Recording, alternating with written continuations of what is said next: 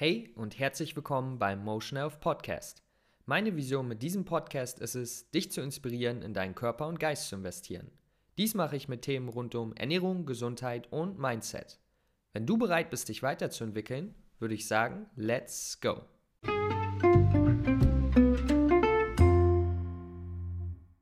Hey Leute, nur eine kurze Info vorab. Ich biete ab sofort 1 zu 1 vegane Ernährungsberatung und Online-Coaching an.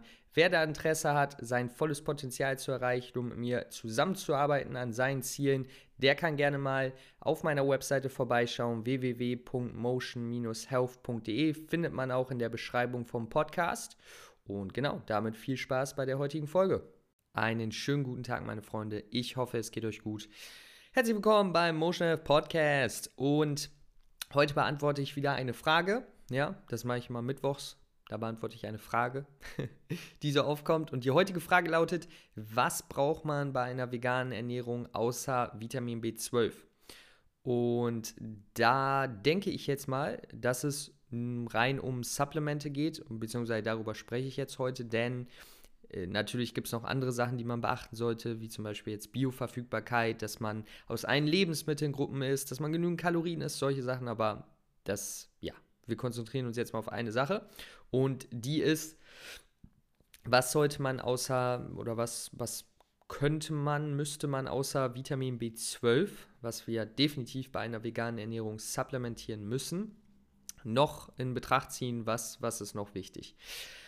Und diese Frage kann man so allgemein, kann man da einfach gar keine perfekte Aussage geben, weil es wirklich, wirklich individuell ist. Erstmal hängt es ab von der Lebensphase, in der man steckt. Ich gehe jetzt mal davon aus, ich spreche jetzt für ja, normalen erwachsenen Menschen, nicht schwanger, nicht stillend, ganz normal, keine Krankheiten. Davon gehe ich jetzt aus. Aber bei Schwangeren, Stillenden, Neugeborenen, äh, Kindern, Jugendlichen, Menschen mit Krankheit, Menschen mit besonderen Zielen, hohe sportliche Leistungen, ähm, ältere Menschen, das sind alles so Phasen, in denen man, also Senioren, das sind alles so Phasen, in denen man definitiv über ja, höhere, höhere Dosierung, aber auch mehrere Supplements nachdenken muss. Und das sollte man natürlich dann ähm, ja, mit der dementsprechenden Fachperson abklären oder sich da informieren, wie, auch, wie dem auch sei. Aber die Empfehlung jetzt heute dafür. Also, was kommt nach Vitamin B12, äh, wo wir gerade bei den Vitaminen sind?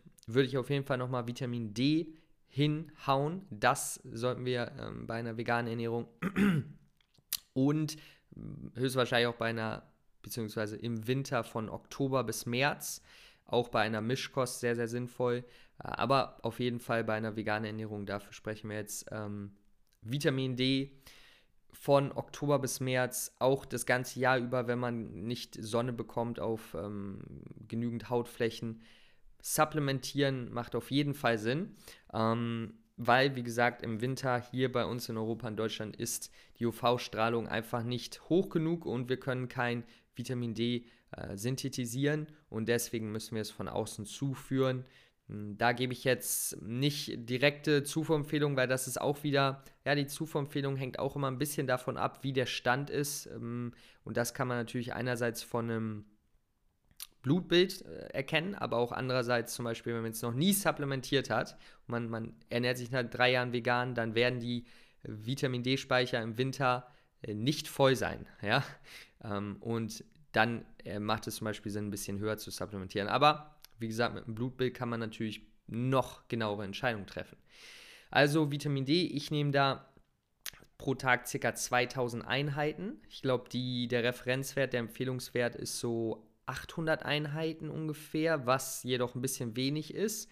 Und ja, es gibt keine negativen Effekte ähm, bei 2000 Einheiten. Und wenn ich mich richtig erinnere, jetzt muss ich mal kurz nachdenken, sagt man, ähm, 30 bis 40 Einheiten pro Kilogramm Körpergewicht.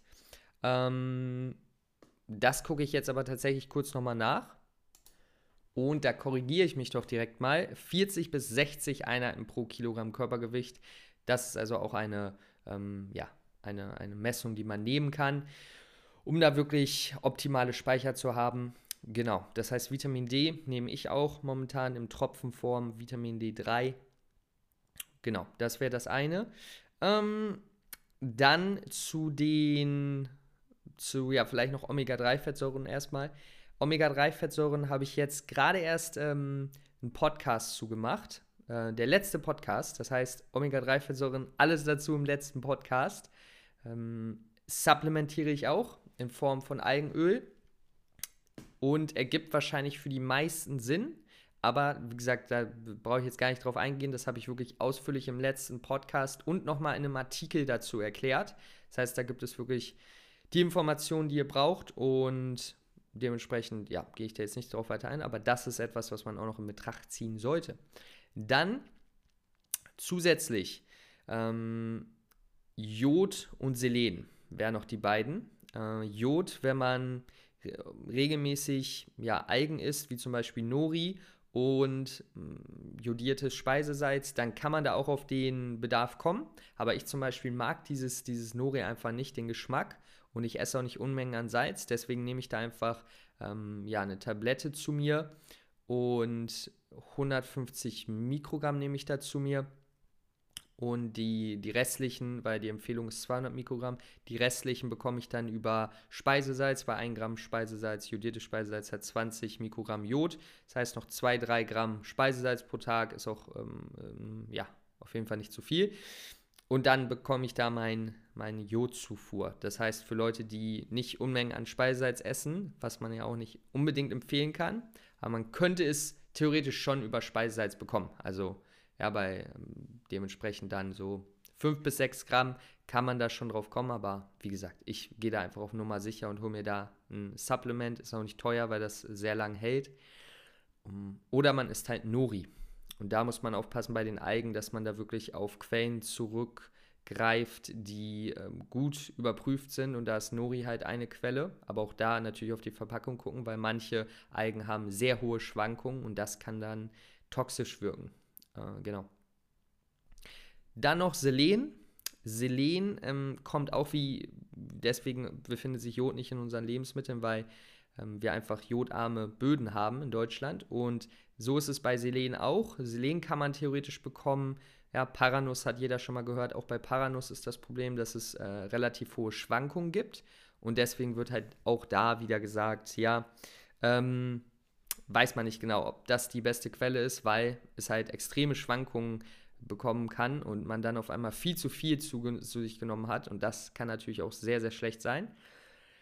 Auf der anderen Seite gibt es auch Getreidesorten aus Kanada, USA, die dann relativ viel ähm, Selen enthalten. Aber auch da müsste man dann wieder aus ökologischen Aspekten gucken, ergibt das wirklich Sinn. Und da deswegen entscheide ich persönlich mich für ein äh, Selen Supplement und ja, genau, nehme das. Mm, nehme da, das eine Tablett hat 200 Mikrogramm, glaube ich, ungefähr. Und ich nehme jeden zweiten Tag eine, sodass ich 100 Mikrogramm pro Tag habe, weil die Empfehlung liegt so bei 60 bis 70 Mikrogramm. Yes! Das heißt, das ist auch noch eine Sache, die man in Betracht ziehen kann. Und dann der letzte ist Vitamin K2 was ähm, ja ein bisschen äh, ja wegen der Umwandlung von Vitamin K1 in K2 so ein bisschen unklar und äh, ja, ist irgendwie manche Sachen, das muss man auch immer verstehen, die sind noch nicht hundertprozentig klar. Wie bei Selen, da weiß man gar nicht hundertprozentig, was das alles macht, was, wie wichtig das wirklich ist. Also es gibt noch viele, viele Forschung zu tun in diesen Gebieten. Deswegen ist es manchmal einfach schwer, eine hundertprozentige Aussage zu treffen. Ähm, aber Vitamin K2 nehme ich auch noch in einem Supplement zu, weil es äh, synergetisch mit Vi äh, Vitamin D wirkt und ja, dementsprechend auch gut für die für sportliche Leistung wirkt in Form von Knochen- und Muskelaktivität, Knochengesundheit und weitere Dinge natürlich wie Blutgerinnung. Da spielt Vitamin K auch eine Rolle. Und deswegen supplementiere ich das, aber das wäre jetzt noch so ein, so ein Add-on. Aber das sind alles Supplements, über die man nachdenken kann und sollte. Ähm, wie ich ja auch erklärt habe, gewisse Supplements wie zum Beispiel Jod, gegebenenfalls auch Selen, ähm, kann man über die Nahrung bekommen. Äh, auch sogar Vitamin K2 über Natto, das aus Japan, glaube ich, kommt. Jap Japan. Japan. Und das heißt, es ist möglich, auch im Sommer braucht man ja kein Vitamin D supplementieren, wenn man da in der Sonne ist. Und theoretisch, wenn man super Umwandlungsrate hat, wie ich im letzten, äh, im letzten Podcast auch erkläre, müsste man vielleicht auch kein Omega-3 supplementieren. Aber ihr versteht alle, es sind alles so Sachen, wo man so manchmal ein bisschen in der Mitte steht und es für mich persönlich dann einfach viel sicherer und einfacher ist, ein Supplement zu nehmen. Was, wenn jetzt wer sagt, oh, das ist aber so unnatürlich, nur wenn etwas natürlich ist, heißt es nicht, dass es gut ist. Es gibt viele natürliche Bakterien, die sehr, sehr schädlich sind. Mm, und dementsprechend manchmal einfach ergibt es mehr Sinn, Supplements zu nehmen, da die Ruhe zu haben, dann natürlich aber auch äh, Tests zu machen, hm, vielleicht ja mal jährlich, alle paar Jahre, um zu sehen, ob man da gut versorgt ist. Das ergibt meiner Meinung nach sehr viel Sinn und würde ich dementsprechend auch jedem empfehlen, da mal drüber nachzudenken. Wer da, nochmal, ähm, habe ich ja schon am Anfang gesagt, aber ja, das ist jetzt meine, meine Mission so ein bisschen, weil es sehr viele Leute gibt, die sich vegan ernähren möchten, da zu helfen und da ähm, ja, Unterstützung zu leisten. Deswegen biete ich meine vegane Ernährungsberatung an und auch mein ähm, Ernährungscoaching, was ein bisschen länger geht. Für alle, die da ja, ihre Ziele angreifen wollen, da möchte ich ein Support sein und als Weg Wegweiser dienen. Und ja, bin da motiviert, mit Leuten zusammenzuarbeiten, die da was machen wollen. Deswegen, wer da interessiert ist, kann gerne mal auf meine Webseite motion-health.de gehen, auch in der Beschreibung des Podcasts. Und ja, dann kann man gucken, ob man zusammenarbeitet und sich weiterentwickelt. That's it für die heutige Episode. Ich hoffe, ich konnte euch hier die Frage mal einfach beantworten, was für Supplemente man noch im, in, im Blick haben sollte. Und wie gesagt, bei gewissen Lebensphasen ergibt es auch Sinn, noch andere Supplemente mit in Betracht zu ziehen, aber das sprengt hier völlig den Rahmen. Und dementsprechend beenden wir das Ganze auch hier. Ich wünsche euch einen super schönen Tag. Keep it fit, keep it healthy. Motion Health, Lukas, Peace out, ciao.